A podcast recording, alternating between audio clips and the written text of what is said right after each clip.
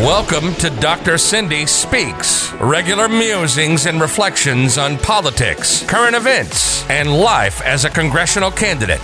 Dr. Cindy Banyai is a mom and small business owner fighting for our water, our health, our community. She's running for the people of Southwest Florida, trying to flip Florida 19 from red to blue. Listen as she speaks truth to power and gets real about being a mom and a candidate.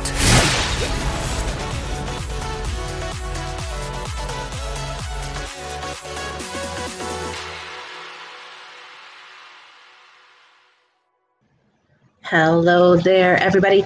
This is Dr. Cindy Banyai with Dr. Cindy Speaks. We are recording this podcast live at 2:13 p.m. on October 2nd, 2020. And we have a very interesting day here and a very interesting guest and very timely topic here for us for this podcast today. So the biggest news going on in the world has been the coronavirus, COVID 19, for the past, what are we going on, 10 months now?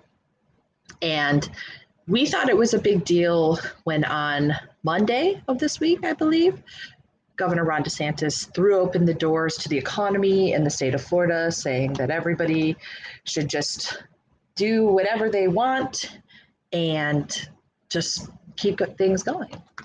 And we thought that was a big deal and it was pretty crazy. And we're waiting essentially now for the cases to spike up, as we know they will, because uh, he also, by the way, made it really difficult for localities to enforce mask mandates. So that's a whole nother issue. But that's not even the biggest issue in COVID 19 today. The biggest issue is, of course, that now Donald and Melania Trump have both tested positive for COVID 19. We got that information very late into the evening yesterday at about 2 a.m., just about 2 a.m. October 2nd. I still happen to be out because I work all day and all night, but I got the news that they had both tested positive. And this came on the heels of earlier in the evening it being announced that their close aide, Donald Trump's close aide, Hope Hicks, being tested positive for COVID 19. And then the speculation began, and all the people that they had been around without a mask over the past week or two started to really come into focus. Now, of course, for me personally, I immediately went to my opponent, Byron Donalds, who had been in the White House last Wednesday and took a picture with Donald Trump, very close proximity to him, and then did a debate with me the very next day where we were definitely not six feet apart from one another and included handshakes. And he, of course, did not have a mask. So, given the trajectory of this virus, it it still is within the realm of possibility that Byron Donalds could have contracted the virus from Donald Trump while he was in the White House with him last week, and could have even potentially uh, passed it off to myself and any other number of constituents around Southwest Florida. And this is a very big concern for me. So, what I immediately did um, once I learned the news was call on my opponent, Byron Donalds, to immediately get tested for COVID 19, given his stance on not wearing a mask and just being super confident that because his family is healthy, that none of the rest of us matter. And I encouraged him to immediately go get a test. And so that we know, and so those of us who have been exposed to him can d- then protect ourselves. Uh, I have not seen any indication on any of his social media or anywhere else around the media that my opponent, Byron Donalds, is going to be getting a COVID 19 test. But myself, I, just to be safe, I was tested with a rapid test earlier this afternoon. So I am waiting on those results as we speak.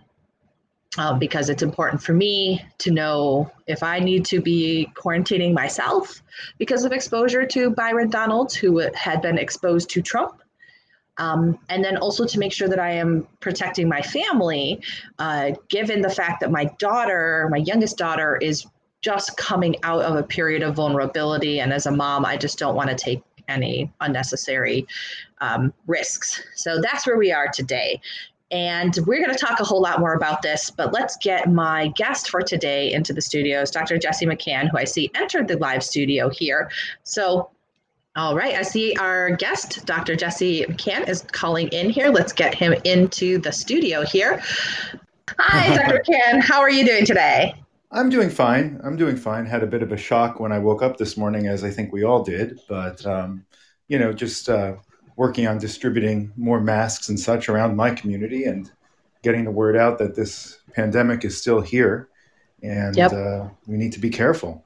Um, you know, we need to protect ourselves and our loved ones, and uh, we need to keep ourselves virus uh, the virus under control so that we can keep the economy running even at its sort of dilapidated state right now. So, mm-hmm. um, yeah. Well, yeah, I know it's been a crazy morning.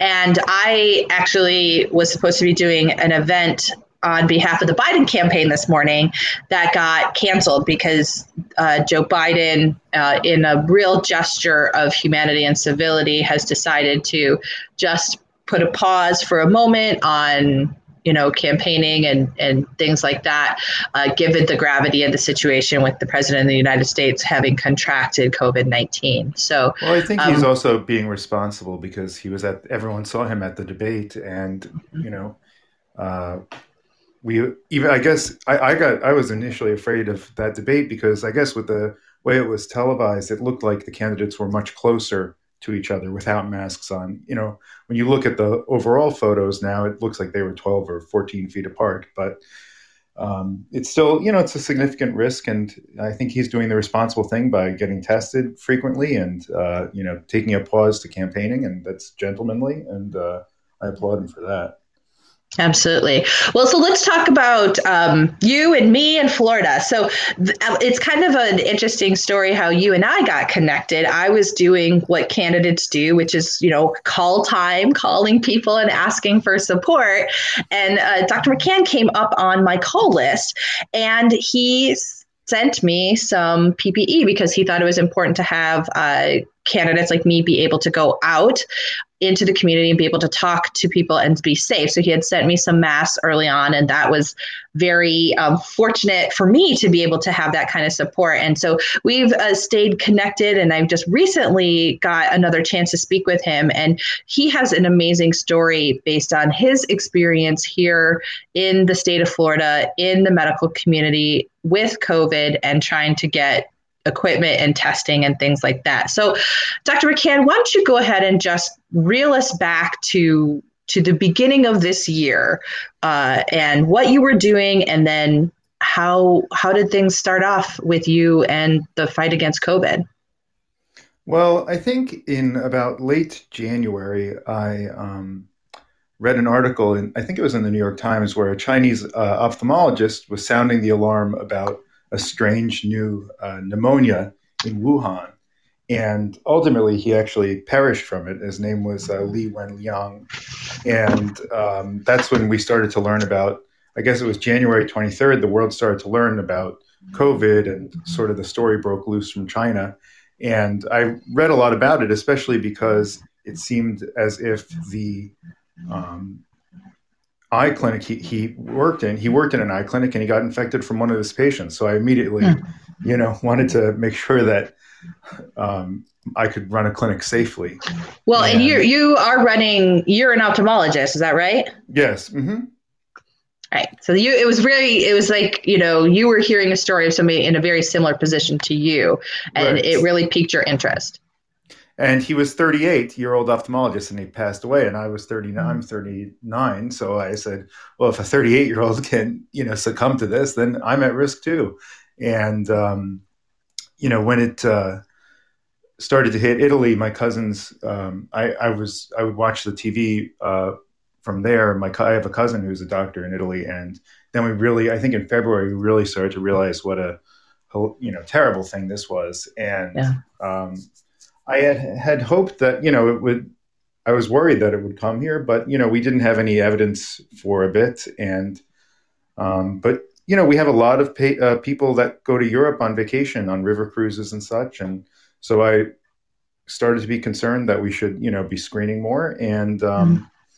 when it hit New York, which is uh, where I grew up and where I trained uh, medically, you know, then the alarms really sounded, and um, we, at that point, New York was crying out for help because the hospitals were being overwhelmed. They didn't have adequate PPE, and we mm-hmm. saw in uh, Spain, especially, Italy had problems initially, but um, in Spain initially they were running around in garbage bags, and we had this mm-hmm. disconnect where the heads of hospitals in Spain or even in New York City were saying, "Oh, we have plenty of PPE," and then you'd see the video of people wearing hefty bags, and you said, and mm-hmm.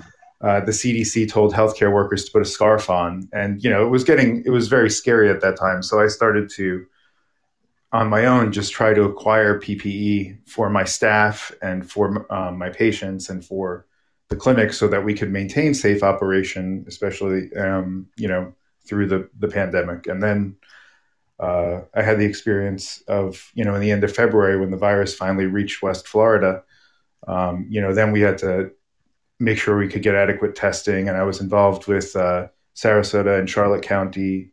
Um, uh, health departments in terms of trying to get those initial tests and mm. you know we had some tests that weren't so reliable and it was there were a lot of unknowns um, and uh, you know it was a, a, strange time it was almost a magical time because i remember you know calling i would wait up to, until late at night to call factories in asia to try to get uh, masks and people would mm. be hmm. confiscating them at the border and it was just a very uh, you know it felt like a, a struggle. And every shipment that came of PPE was amazing. And then, you know, early on, before this got political, in March, we I was just uh, amazed by how the local community came together. And mm. I had my patients making masks, and I told them to uh, sewing masks in, in their homes and the uh, retirement communities in uh, Charlotte County and Northport.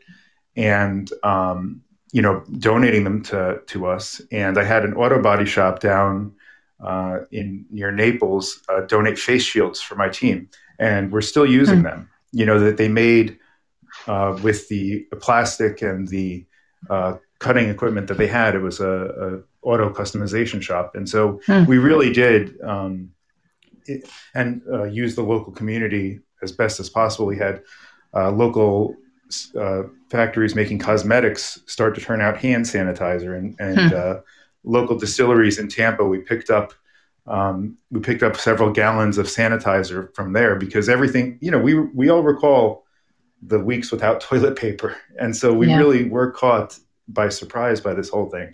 And for a while, I was really impressed just by how everyone came together. And then, unfortunately, I, I don't know why we decided to act a little more divisive about it. But then, you know, um, it was our responsibility as doctors to try to create safe protocols to maintain healthcare so people could continue getting treatment and uh, for and so I read everything I could and drove around distributing manuals that I downloaded and printed off the internet to the various hospitals and you know the attitude back in March was whatever you know I'm going to listen and that mm-hmm. was you know that was a and I think early on in the pandemic in that time, we avoided getting infected by the same first wave that hit New York so calamitously because we we initially shut down a bit and try uh, people were careful. And then you know through the summer we had some we had the wave in Florida which was unfortunate.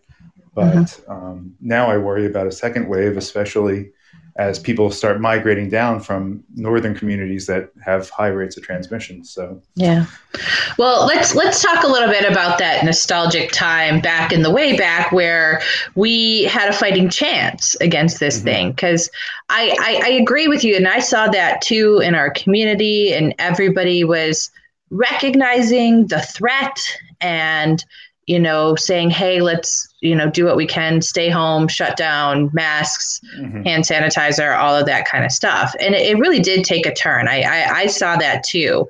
Um, and, you know, you could say there's fatigue in a, in a couple other parts of it. And, you know, I just want to compare that to my previous experience living through a pandemic, which this is actually my second SARS pandemic. I mm-hmm. lived through SARS uh, 1 in 2003 in Taiwan. And mm-hmm. um, there was this, you know, there was a very different different attitude um, that people took during that time. Um, and it was much earlier on the threat. And I think that's where we in the United States kind of missed the ball. Like we were, you know, so early on, just saying oh it's not a big deal it's not going to happen it's not going to we're not going to have to worry about this that we missed that opportunity to do some of the simpler things to prevent the spread, such as early adoption of masks, early adoption of social distancing, um, better cleaning practices and hygiene practices in public spaces. You know, and that could have all been done ahead of shutting down, which is exactly what Taipei did mm-hmm. before they shut down in 2003. I will also say that I like what you said about the feeling of information sharing because that's another thing that has a, is a theme um, and and was an idea of why the WHO, the World Health Organization, had been created, and that was so that there was a space to share information. And I know amongst people in the public health sector as well as the public administration sector that this kind of knowledge, getting it out and adapting as quickly as you can to the best possible information um, is really key in terms of policy and what people do in response to pandemics. And I know that there had been some ad hoc groups around the world that started, and funny enough, they were using like WhatsApp. Um. I had I had sat in on a um, a Brookings Institute webinar on this, and they were actually using groups that they had created uh, for the Sustainable Development Goals uh, to discuss how they were the information that cities and municipalities around the world were getting uh, about handling the COVID 19 because that information transmission is key. And it's one of the reasons why we the, there was the creation of the WHO to help facilitate that. Not perfect, but helpful. Um, so I just want to make that pitch because uh, you know the WHO to a certain extent has been made out to be this boogeyman in all of this, and they're really not. And I don't think that the general population can really has a great appreciation of just how important information information sharing is when it comes to controlling a pandemic. So and maybe tell us a little bit about that too.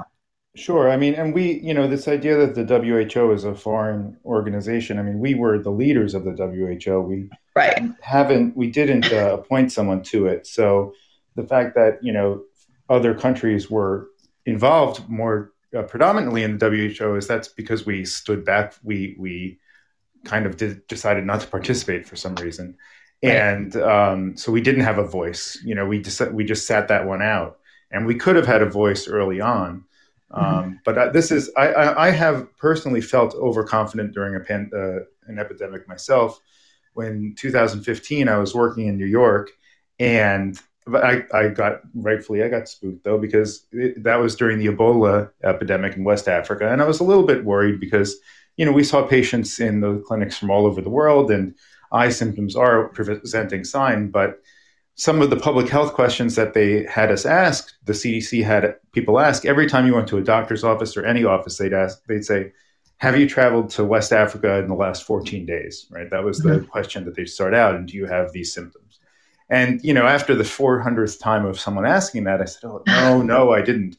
But then, not only did um, did uh, the person that brought Ebola to New York was a 36 year old doctor, mm. you hmm. know, uh, and who had traveled to West Africa to do mission work, and you know, brought the infection. That, but also he went to a bowling alley where everyone had to be tested for Ebola afterwards. And I had gone to that bowling alley a week before, fortunately not the same night. So I said, mm-hmm. "Oh, wait, you know, we really all are on a very connected planet," and that kind of spooked me into mm-hmm. um, realizing that these things can travel very quickly. And so knowing everything, uh, information yeah. sharing and collaboration is key. And um, you know, I found that the doctors in China, Hong Kong, uh, tai- Taiwan, and uh, Japan and Korea were very, very transparent early on. I mean, the virus information was published on January 23rd.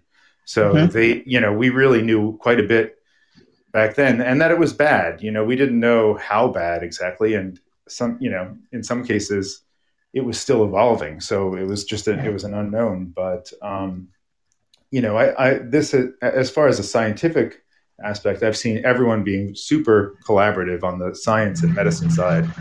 Now, you know, when it comes to the interaction with the other systems, that's where we're having trouble now because some people are trying to discredit things that are just frankly established facts, you know, that this is a virus and it's real and it doesn't care who you are and uh, it can transmit through the air and through close mm-hmm. contact and droplets and mm-hmm. So, you know, the, um, I think that's real, really, um, and you know, we I see a parallel also when we look at water quality and red tide and the green mm-hmm. slime. You know, there are many factors that can cause it. Not there's not one right. person that's necessarily to blame. Um, in some ways, right. red tide and, and the green slime are cyclical. Like they ha- they happened before. Right. Play epidemics happened before. You know, my, for the whole history of humanity, they've happened. So, but we have to figure out how do we best deal with it, and that's when you have to take communicate between policy and scientists and physicians and uh, businesses who you know everyone plays a part. So yeah, uh, absolutely. I was going to say this is you're, right on with that, and I think that that's undervalued, um, especially with this uh, the particular administration and political climate here in the United States. It's more of a winner take all attitude, and that really crippled us. I think in the the reaction to the pandemic.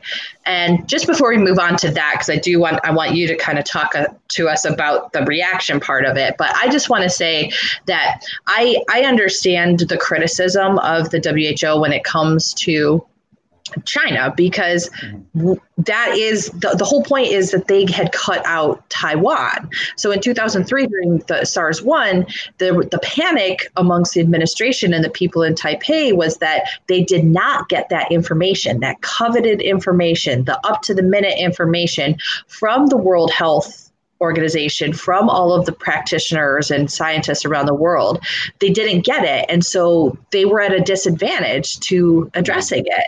And that was because of the political situation and the two state solution uh, uh, what is it the one I, I child policy, yeah. The, the, one child policy, but there's there's um you know they, their idea that China, Taiwan is a renegade province, but Beijing ultimately has control. So they said to the WHO that all the information only goes to Beijing and none goes to Taipei, even though Taipei is de facto its own country, it has its own currency, passport, president, etc. Um, and there was no information coming from Beijing to Taipei. So I understand and Taipei that. has been a loyal United States ally and right. the people of Taiwan are, you know, very committed to democracy and, and exactly. have similar values. So, you know, we, yeah. and this was Henry Kissinger's solution to a temporary problem, but for some reason it's become like gospel now. so, right, right. Yeah, and and but that's but that's what they're talking about. Like that's so, and they did the same thing this time, of course, except for Taiwan knew that that's what they were going to do, and so they realized that they had to just sort it out on their own, and they did a great job. And but the, you know somehow the United States folks who want to scapegoat China for this took that very small piece of conflict that's you know essentially a conflict between those three parties taiwan you know, mainland China and the WHO and conflated it to this global conspiracy to allow the virus to spread. In fact, um, a, a, senator, a woman running for Senate in Georgia, tweeted today that Trump and Melania have COVID because of China. Oh yes, I saw and, the tweet by Loeffler, and it was highly, in a, yes. you know, and uh, I mean, you know, it's I to blame China and to blame. I mean, you know, they're they're also trying to pin it on on Hope Hicks just because she tested positive before. But you know, this. I mean, the idea that to react with blame is, uh, especially you know, and cr- creating these false narratives. Uh, we don't even, you know, I've heard so many. Um, how to best put it? Outlandish things in the last uh, year, couple years that uh, you, you kind of get tired of you know batting them down.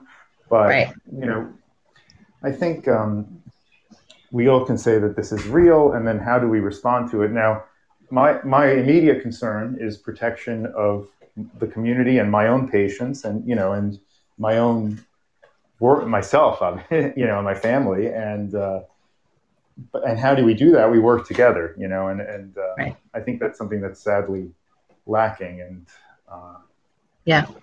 So tell us about that. So I know when we had spoke before that you were telling me about your uh, procurement of the PPE, and but you had some problems with that, didn't you? Oh, absolutely. I mean, we it was there were uh, it was being confiscated at the border. It was being held up in customs. There was disinformation going out that the masks that were uh, made in China were contaminated with the virus. I mean, all sorts of outlandish stuff that they didn't work, that they were bad. So they held up the masks in customs.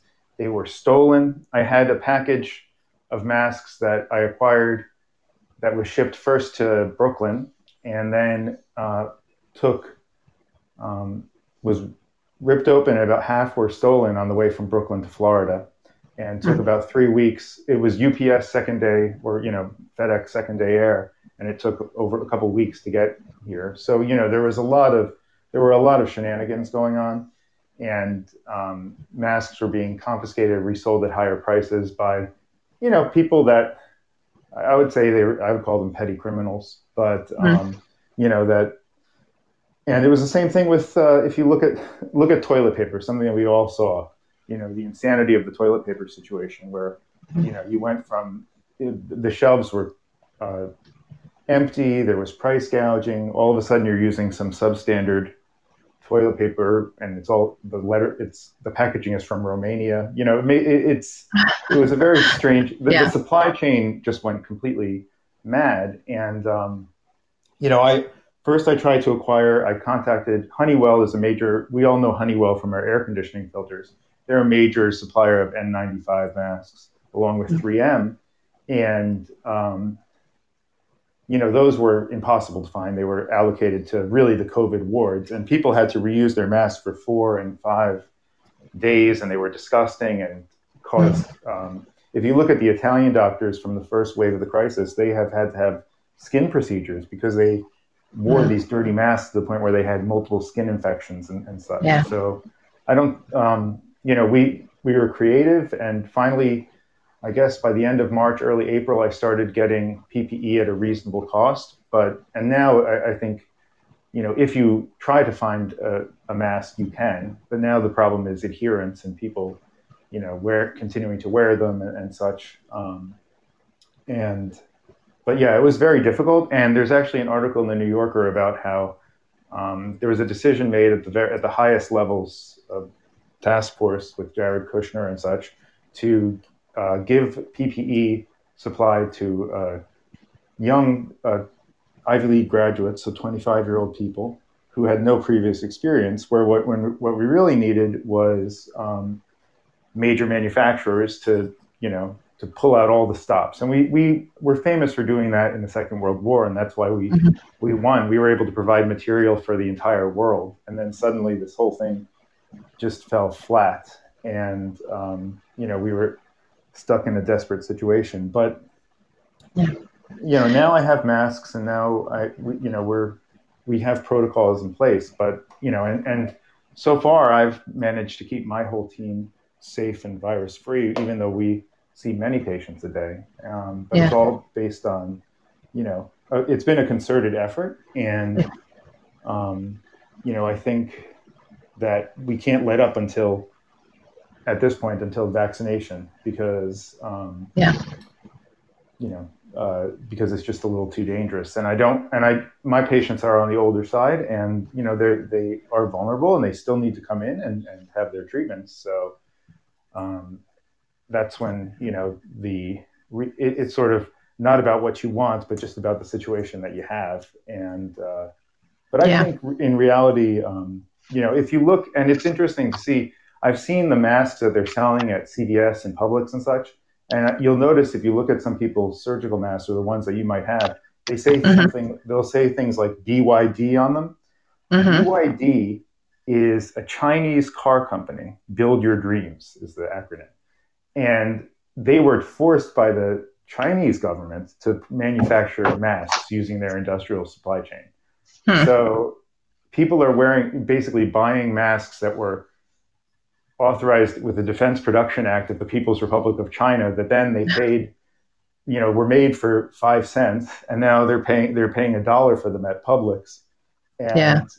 Um, you know, that's the uh, that's kind of ironic that you know it's the globalization of the supply chain, huh? Right. Um, mm-hmm it's so fascinating that you're that you're kind of diving into this because I, I think that the handling of Jared Kushner of the the supply chain response and the PPE equipment early on in the pandemic was described nothing short of an utter failure. And what he was able to actually procure seemed to go to preferred individuals, uh, people right. that um, were politically loyal to Trump, and uh, that they could otherwise buy and curry favors with. But Jeanine, yeah, Jeanine Pirro, Jeanine Pirro apparently had a role uh, in terms of distributing masks. Um, she would call in and and order PPE to be sent to various facilities. So you know, you not, mean not, the lady from TV? Yes, the Judge Jeanine Pirro from TV. I so she would she was she had the she was on speed dial with this task force of 20 somethings and would order them to send supplies to I mean it's documented in the New Yorker and this um, is you know what this is called this is this is a crony network this is right. patronage network this is mm-hmm. and this is what kills me when I look at it you know my my research for my doctorate was on governance around the world. And it was how to design good government systems. And you know there are varying levels of sophistication in government structures around the world. And what we see in lesser developed countries with lesser sophisticated types of administrative systems is this patronage type of network. It is how power is distributed very very early on before essentially we develop a fully functioning rule of law um, And you know it's actually dissuaded once you get to the point of rule of law because then there are rules and protocols to make it fair and equitable. But the, the, the problem that I really see when I hear stories like that, and basically what we see with the Trump administration kind of overall when it comes to this, is that they invited this. They wanted this because it does this is it's it is the mafia style of things. It is that there's the one guy on top and he controls this network of people and that they have to go through him to get mm-hmm. anything. And it's incredibly detrimental to democracy. It's incredibly detrimental to freedom. It's incredibly detrimental to individual rights and equality because mm-hmm. you have to be able to curry those relationships to to get anything in societies that function like that and uh, we really we're playing with fire when it comes to this yeah. and it's really it's really troublesome for me to see and we're looking at something that you know there there's all of a sudden this network of um, influence you know confronts reality which is covid or you know you look at uh, you can look at covid you can look at a hurricane you can look at a fire a wildfire doesn't really matter but there's something that's happening and, and how do you respond and right. you know uh, there's a lot of evidence that ventilators were used as you know, to, to secure loyalty. I mean that, and that was yep. early on, and masks to a lesser masks and PPE to a lesser degree. And, well, um, you know, Dr. McCann, I can I'll tell you what, just from the data side, when I pull the statistics on that here in the state of Florida, you can tell that that's exactly what happened. We have more ventilators than bed space in places across Florida. That's absolutely the case here in Southwest Florida. We in in Lee Health System, there's something like it's it's a, a, about 20 to 30 percent more ventilators than we have beds for, and then we don't even have the staff for the beds that at that point too. Well, so part of what people don't understand when they say bed beds, you know, you look at a ventilator as a, a machine. A bed is a uh, you know, everyone has beds in their. I have a three bedroom house. You know, whatever. I you know I have multi, I have two beds in the house, but it really a bed in a hospital system is really actually a human thing. It's a care team, and mm-hmm. you know, um, there's a little bit of a. Uh, my I was um, actually I have a license in New York State and Florida for, and I was on call to go up to New York and um, during the immediate part of the crisis, and they would call me every morning at eight and uh, prepare to deploy me. And you know, they would ask, and I was trying to make, I was making concrete plans, packing my bags, thinking where I could stay if I had a friend with a spare apartment. I didn't want to stay at my parents because they have pre-existing conditions which would mm. be higher risk. So I was trying to just figure out how I could go back safely and would I drive? Would I?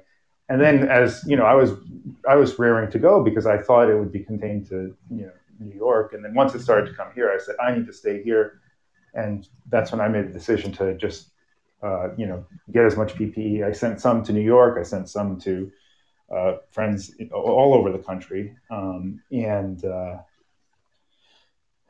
but also I want to say this that I went to a network of the other thing that I forgot to mention. I want to mention it is that I had a network of graduate students from my graduate days that were overseas, and when they mm-hmm. found when I asked for masks on a WhatsApp group that we had, or maybe it was WeChat, I don't remember, um, but they I just started getting masks from random people from all over the world that they felt hmm. pity for us. And that's not a situation that I am used to. I'm used to being, you know, here we are in a wealthy place, a very fortunate place to live. You know, we were desperate though because we didn't have anything. So, um, but what were we talking about? Oh, with the beds, yeah, you need, you yeah. Know, we need staffing really if um, right when this continues. And you know, there's a certain political reluctance to call for help sometimes. Fortunately, right you know, when the summer happened and we had our big wave, the population here naturally was smaller anyway because of the seasonality.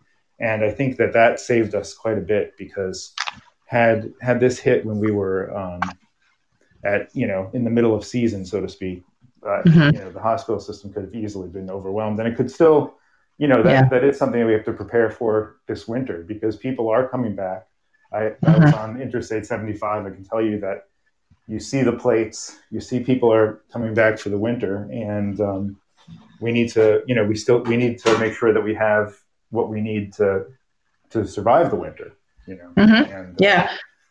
Lee Health, Lee Health. I think it was back. It was right after. It was in June there, right after the the Memorial Day spike uh, we were at 100% staff capacity. They started reporting that here for us mm-hmm. because they wanted people to understand it. So I think we were so, at like something like 80, 90% bed capacity, but we were at, at staff capacity 100% and and i'll tell you i've done workforce re- research here in southwest florida and i know that we have massive sort of shortages in turn and gaps in our medical personnel here uh, for a variety of systemic reasons everything from you know subpar schools to uh, lack of affordable housing to lack of diversification in a market that makes it really hard for you know mid-career professionals and their families and their spouses to move here and set up.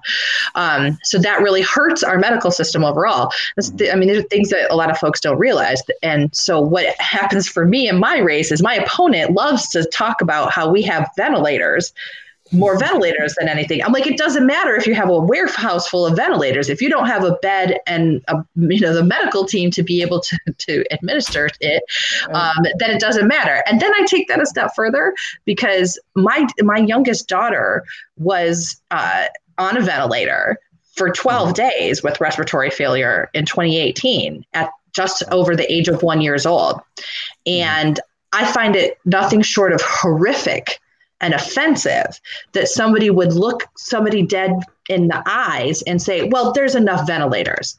Like, do you, no, that's not appropriate. That's not acceptable. You do not want to be on a ventilator. You do not want your family members to be on a ventilator. No, not only you, is you there. Never get, I don't think you get the permanent recovery after a ventilator. You have serious right. lung damage for your whole life, not to mention yeah. neurological damage, cardiac damage. I mean, we have to, you know, be more.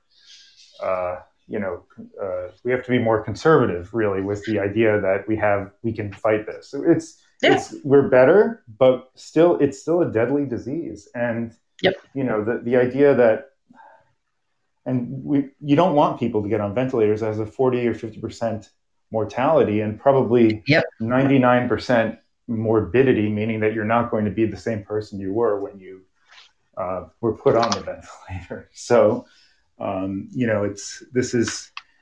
I I also have experience with a, a friend that's on the younger side who contracted uh, coronavirus postpartum, and um, now is still having symptoms a couple months later, and still having some trouble, mm-hmm. still not feeling great. And this is someone who used to chastise me for not going to the gym at 5 a.m. So, you know, this is it's. Uh, I, I think we can't underestimate this, and I don't know if it's machismo or something, but to say that you're strong enough to take on coronavirus, you, no one knows what until they right. get it how they're going to respond. Yeah, it's absolutely. All, it's all guessing at this point. And and honestly, I went round and round with my daughter's hematology oncology team on this because their kind of corporate response from the hospital was, Uh, well, don't worry. The cases for children have been pretty mild, and we have the capacity to deal with it. And I said, well, that's great. And I'm super excited that you guys are confident in your professionalism. I'm happy for that. I said, but I'm the mother of this child who I already watched have respiratory failure, who I know we do not know, like you said, the lifelong damage to that, that it's even impossible to test her lung capacity because they don't start testing, they, they don't have diagnostics for that until the children are at least six years of age. So I'm sitting here looking at 100% unknown of whether or not this would affect her significantly. There's also something called multi-system inflammatory disorder in children from coronavirus. That's kill that just kills children um, and or causes massive cardiac damage, requirement for lifelong oxygen. So uh, also premature birth. So you have to, you know, it, at a certain point when you took, take a look at risks, if, if you're looking at also including women of childbearing age that could potentially be pregnant, young children, uh, children with other conditions, but also you know, there is a small segment of people randomly that you know the roulette wheel is just going to you're going to strike a number and and um, you know you might have an inflammatory reaction that could be if not fatal disabling. So mm-hmm. uh, I I still am very um, conservative about this. I think we should all be extra cautious still. Yeah. Um, and uh, you know we have and and to just if we treat it realistically, we can uh, we're blessed to live in a mild climate, especially now that the mm-hmm. heat is abating, and we can do a lot of things outside that other people can't during this winter. So we're mm-hmm. fortunate, you know, we really yeah. can, and we can we can socially distance. You know, if you are, you know, as long as you're not, you know, if you are wearing a mask or with your own family member, you can play golf safely. I mean, that's tremendous for people. You know, tennis has been designated as a low risk activity, so. Mm-hmm this winter we're not going to be we don't necessarily need to suffer you know to, to do this correctly but we need to choose our activities wisely um, yeah. and also recognize that we can expose when you look at with um, you know the president now having coronavirus and you look at all the people that he was exposed to that's how we have to think of our own lives you know if you go fishing with five different people every day that's not social distancing you know if you're right. going fishing with the same person and you you stay isolated then you're you're fine. So yeah, I think that's the uh, the way we have to think again, unfortunately. But yeah. Um, well, and I want to just I want to just reel back one moment here on the you know the idea that that yeah you could have a child who gets the multi-system inflammatory disease or, or, you could just be one of those very unfortunate people who it affects really significantly. I mean we had a very popular dj here in southwest florida that was one of the very early victims of it and he was a young otherwise healthy man in his late 30s and he just he, he couldn't tolerate it. And um, he passed. They actually had sent him home from the hospital mm-hmm. because they said he was fine and then two days later he, he, he was gone um, so but let's let's just talk about that in terms of what happens and especially considering these long hauler folks who are seeing mm-hmm. you know effects months and months and months we still have ridiculously high levels of medical bankruptcy in this country so right. a, as well as low you know low levels of coverage here in the state of florida because uh, governor desantis and his folks and the other republicans across the state decided not to um, engage in the Medicaid uh, expansion. And this is this is going to be a problem and it of course as it always does affects the poorest of the poor. We see massive racial discrepancies in this as well. I think it's something like 2.1 times as many black people die from coronavirus as white people. And um, we have really this is laying bare some of the issues in our broader healthcare system uh, do, what, what do you think about that aspect of it when we're talking about coronavirus I, I think access to healthcare is, is, you know, absolutely imperative, and we see how important you know health, healthcare is right now. Um, you know, it was shocking when I moved down here from uh, New York, where they did make the decision to expand Medicaid, and uh, it made Obamacare plans much more affordable. There is significant choice in plans, and um, the premiums were just much lower. Um, so if you weren't making that much money, and it would be for a basic plan, and I'm not talking about anything that I would write home about as being good, but for something catastrophic that could protect, let's say, the bread if a, the breadwinner of a family, uh, if you weren't making that much money, you could get it for about $120 a month for someone in their 30s. That that was pretty good. And here, the same plan is 400, which, you know, mm-hmm. it's almost the, the, same as the share of someone's um, rent, and it doesn't. Uh, it still has a high deductible of around six thousand dollars. So mm-hmm. you know, it's um, now if you get this can also prevent people from going in and getting COVID testing or from you know th- keeping them at work when they are ill. So it's it's vital to you know health security is really um, imperative to stopping uh, disease, and I think that's why you're seeing the rate in the U.S. so high because people we have our health care tied to our employer. Yep. Many people don't have health insurance or are underinsured to the point where you know they're insured if they get in a car accident and are in the ICU and they can you know they'll meet, meet their deductible, but if they are feeling sick and want to have a test done, it's prohibitive. So you know it's um, I think that's definitely something that we need to look forward to in the next congress congressional term is how we expand the Affordable Care Act. And you know, the yeah. thought that there are people running that want to reduce healthcare right now, it's it. I couldn't imagine uh, how they could get any support. Right. And, you know, we had 40 million Americans who lost their job, many of whom probably had uh, uh insurance tied to their employment. So they became without coverage and still 15 million remain unemployed those people definitely don't have coverage. And that's that's a big problem. So it's something to look at. And and look, can i just add as somebody who's lived in two countries with national health care the the the mindset shift that takes place among the population when you know that you can have access to affordable care and and you you just get you just go and get it. That's what the people don't understand here is is we are at, for as much as we are hindered by our own financial limitations when it comes to healthcare, we are as limited by the complexity of the system that we've built because we don't know. And the thing is is that there's not a lot of transparency around it. So you don't know necessarily if you walk into a clinic to get a test of any nature if it's going to be something you can pay for in your bank account there, or if it's something you're going to have to take out a second mortgage on your home for, right? right. Uh, because you don't know essentially until you get that slapped bill at the end, and it's wild, right? Like you don't know what it's going to be.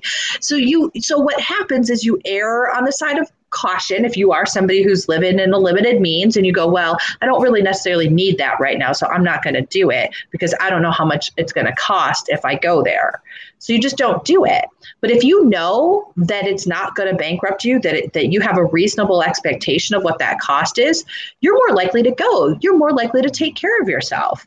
Um, and that makes us all better. And i think that's what people don't realize is like this is not health overall and public health in particular with transmission uh, you know transmittable diseases like this um, this affects everybody. So if that person who doesn't have care who's worried about you know making their own household bankrupt doesn't go and take care of themselves doesn't get the testing continues to go to work that is many many many many people's problem. Right mm-hmm. not just theirs. And, and you know, if someone if someone's younger and they're they get COVID symptoms but are afraid to seek health care, even if they have a relative that's older that's on Medicare, you know, it's still it's still a problem in, for that family unit because a the person that was making, you know, working age and making money, they all of a sudden they're you know homesick, and you know even and then they could potentially infect someone that has health insurance, but they could also spread it even even more. So you know, there's a, I think you know, I think all these things, but this is a system that we have, and these are the questions that are going to be brought up next year. You know, I mean, this is definitely all of this is on the ballot. You know, it is on the ballot. So we, choose wisely. Yeah, we have to make a decision whether we want more healthcare and expanded access, which, you know, I, I think that for as for me as a physician, the more people feel free to co- go to the doctor, that's a good thing. I mean, first of all, um, it means that I can treat people instead of saying, "I'm sorry, it's too far gone." And you know, it's that it's a good thing to have more patients coming in earlier because we have the tools. We have all this advanced technology to uh, improve and preserve vision, but it needs to. Sometimes there is such a thing as waiting too long, where diseases mm-hmm. such as diabetes can progress. And you know, afford, affording insulin, rationing insulin, that no one should need to do that. That's you know, that's a a uh, you know, we we we were blessed enough to have these medical innovations. So um, yeah. I, it's just, but we need to have people able to use them so that they don't. Mm. And if they use their insulin, then they don't get the diabetic eye disease. So then they can see, and then, you know these problems don't even right. exist that's it's all about preventative care is important, and being able to go to the doctor and not and um, having and price transparency is important. And I think you know that's all a matter of how we the choices we make. You know, it's not these yep. aren't inevitable things; these are choices, and this is you know we have the opportunity to vote for people that um, support health and there and or people that kind of view it as secondary to other concerns, whatever they, that might be. But I can tell you that if you're not healthy, you know, nothing else of, matters. Nothing else really matters, you know. And whenever you've had, I know we've all had relatives sick in the hospital, and you know, you just real it, it's sobering because you realize, uh, you know, how helpless you are without health, and so and how you know that everything yep. follows from that. So yep. Exactly. And so I, I wanted to give you one last opportunity before we close out here to just to tell us a little bit more um, about potentially what is some of the things that happened in Florida in the coronavirus that were really troubling to you and any other parts of the story that you you hadn't yet shared sure. with us but I know that when we talked previously there was things going on in Florida that were really raising alarms for you. What were My, those? The, the scariest thing I ever saw was um, the corruption of testing early on um, by uh, local gov- uh, Ron DeSantis, where we actually had a very, I was working with Sarasota County Health Department early on um, in the process. This was in March, and we were getting tests, and we had a free testing site.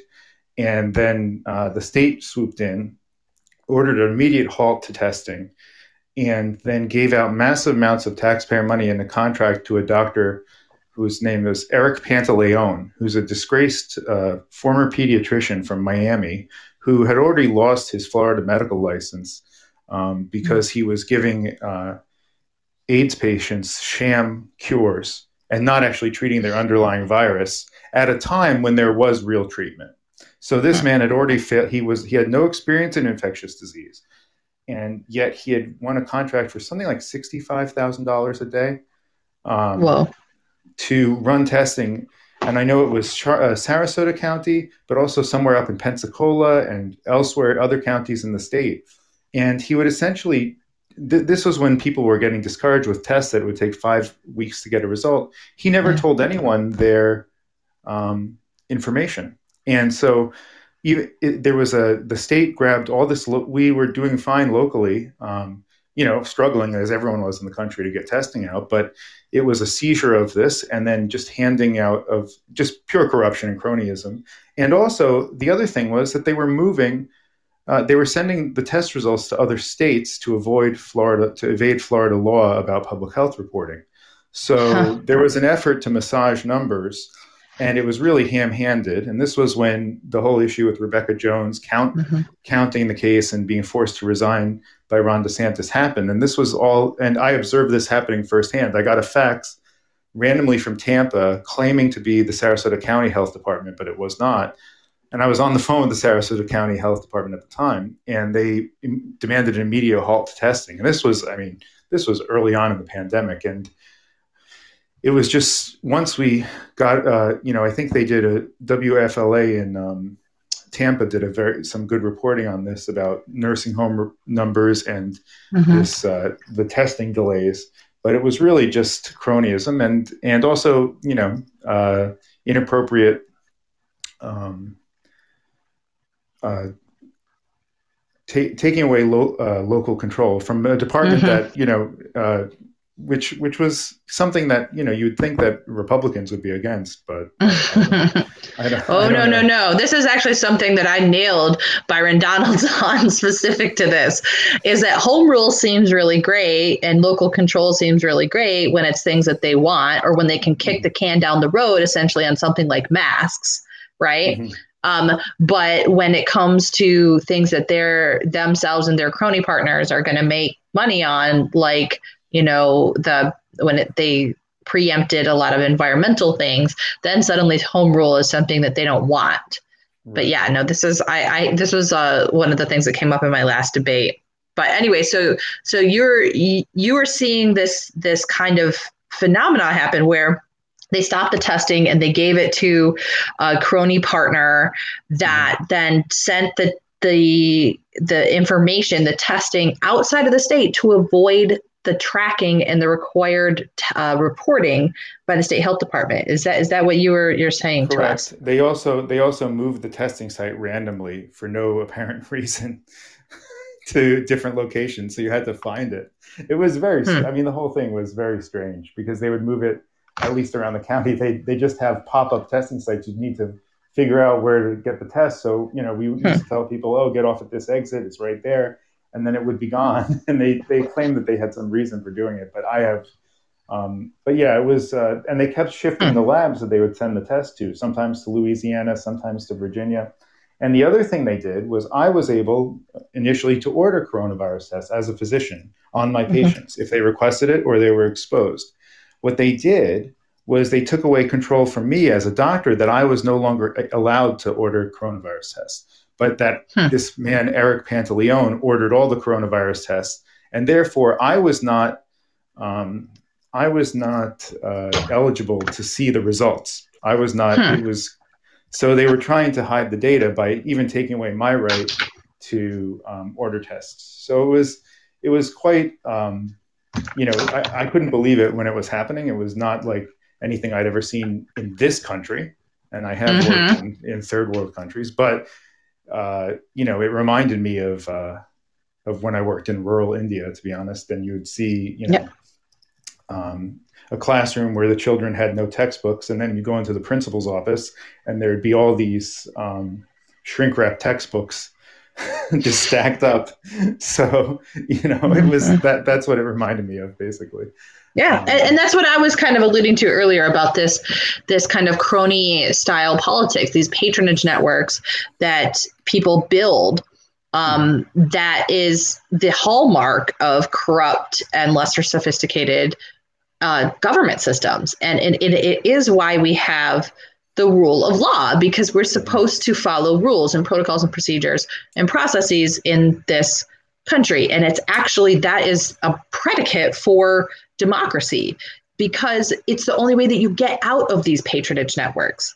It's the right. only way that you stop it. The way that other people have an, a voice in the democracy is if there is a place for them, because otherwise it is purely bought and sold. And you get things like a disgraced pediatrician in charge of testing for the state of Florida, you know, and, and then the rest of everybody's out of the loop because that happens to be the preferred guy uh, in this crazy power network.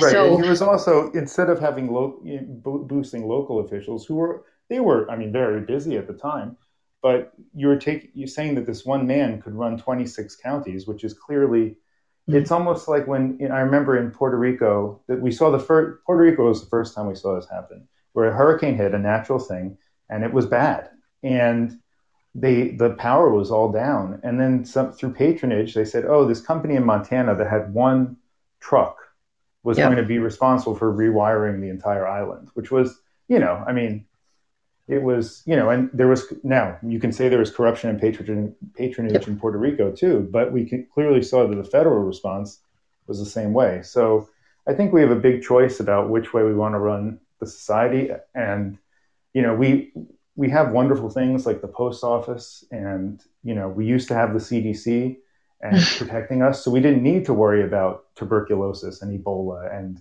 it wasn't mm-hmm. part of our daily life. These things weren't really part of our daily lives. But right. now that we see this stuff falling apart, you know, the, I mean, one person, you can't make an individual choice about green slime. You know, that canal right. is filled with it, your boat is being destroyed. You can't, you know, make a choice about red tide, whether you can breathe the air outside. So. we all have to work together and it's a lot of prof- you know, it doesn't mean I'm going to individually as a citizen scientist take water samples. We have to have a from septic systems, we have to have a, a network of, you know, a system, systems based yep. approach yep. to yep. Florida. And you're right. And I, I love that because that's actually something my opponent says all the time too. Well, my family is safe. My family is low risk. So I choose to not wear a mask.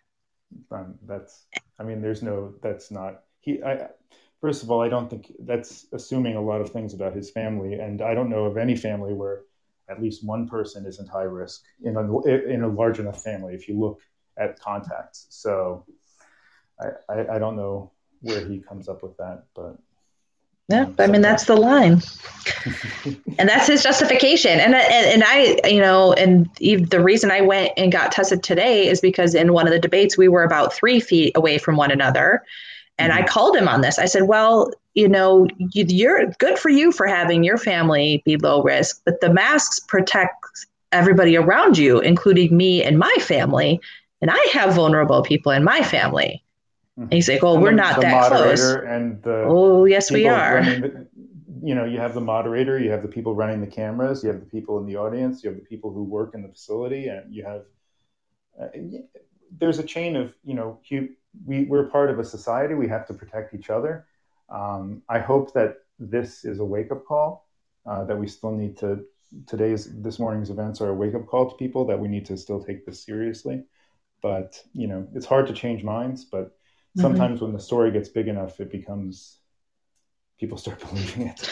Uh, I hope you're right. I really do because I, I I want nothing more than this to be taken care of that we can come together we can do the right thing we can slow the spread we wear masks we wash hands we social distance we stay home when we can we do what's necessary to curtail this pandemic and then we can start to build back our economy. And if you, for those of you that follow the podcast, you know that a couple of weeks ago I did a podcast with Dr. James Galbraith out of University of Texas, who's an economist, a, a very well recognized economist, and he told us that that we really cannot fundamentally get the economy started again until we get the pandemic under control. And it has nothing to do with all of these other factors of policy, but it's human behavior.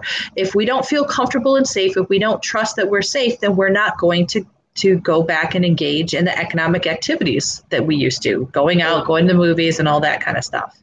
And we've seen this twice in three or four years now with the red tide devastating the local economy and the green slime and the um, COVID now, and it's that we can do everything to mitigate, but ultimately you want people to come down here and enjoy the beach, and that's going to keep our economy going. And you know, fishing and all these wonderful activities, and the confidence to do that to book the next year's vacation depends on feeling of security. And if you know, you can uh, you can deny it all you want, and I mean, I, I was stubborn at first, and I was going to the beach, and my eyes were burning, and I said nothing's going to stop. But uh, ultimately, you do, you you know you can't expect restaurants on the beach to succeed when there's red tide. And it's the right. same thing with coronavirus. I don't think even if restaurants are open, it doesn't. People are not going to be going as much, and just because they're they're hesitant, you know. Yeah. Um, so. Exactly. so I think we owe it to all our local businesses to get this under control. Right. So let's close it out on there. But just before we leave, is there any other place or information or way that we can connect with you or support you in the efforts that you've been making on this? Well, I think the best thing to do is to uh, just to make sure to wear a mask, to um, look up the you can look up the WHO guidelines. Um, you know, CDC is political. You can look at also other uh, the Florida COVID database um, Rebekah Jones is doing a pretty good job of um, uh, keeping track of this local uh, data um, the best she can. And her website is floridacovidaction.com. And so that's a way to know, you know, how your local area is doing, how the county is doing. and uh, how the schools are doing and to protect our children and such. So that's what I'd recommend at this point. And um, but you know, I, I can only uh, fortunately you can buy protective equipment everywhere. Hand sanitizers available. This is all something we need to do together. And I think you know we can get through this winter, and we can get into that as they most health officials say next you know the spring to summer we're going to get vaccination on board so for for the vast majority of population so we're sort of in a, a, weird point in the marathon where we felt we were almost getting out of it but now we might have to duck again but we can keep by keeping masks and, and, doing as much social distancing as possible we really can help save our own economy because if we can control the virus but with, with masks then we can keep things open and keep businesses going. And people will come see the numbers are low and come down here. It is possible to, you know, we're down, to, uh, you know, cases we're down and now they're going back up, but we, our behavior will influence it. And I don't, you know, I think we need to look at helping everyone and, and around us. And it'll ultimately, um, you know, affect the economy of uh, this area for a long time. And the, um, so what we can doing a little can go a long way. So that's what I'd recommend at this point. Well, thank you so much, Dr. Jesse McCann, for joining us. And I just love what you said there. Our behavior affects this. So if we make the choices mm-hmm. to wear a mask, socially distance, wash our hands, hand sanitizer, we can make a difference uh, in stopping this virus. So thank you so much for joining us here today on Dr. Cindy Speaks. I really appreciate it. Have a good day, okay? All right. Thank you. Bye bye.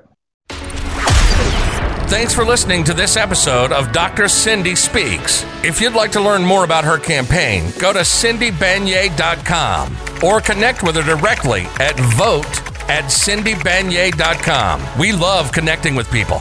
Contents of this podcast are paid for and approved by friends of Cindy Banyai.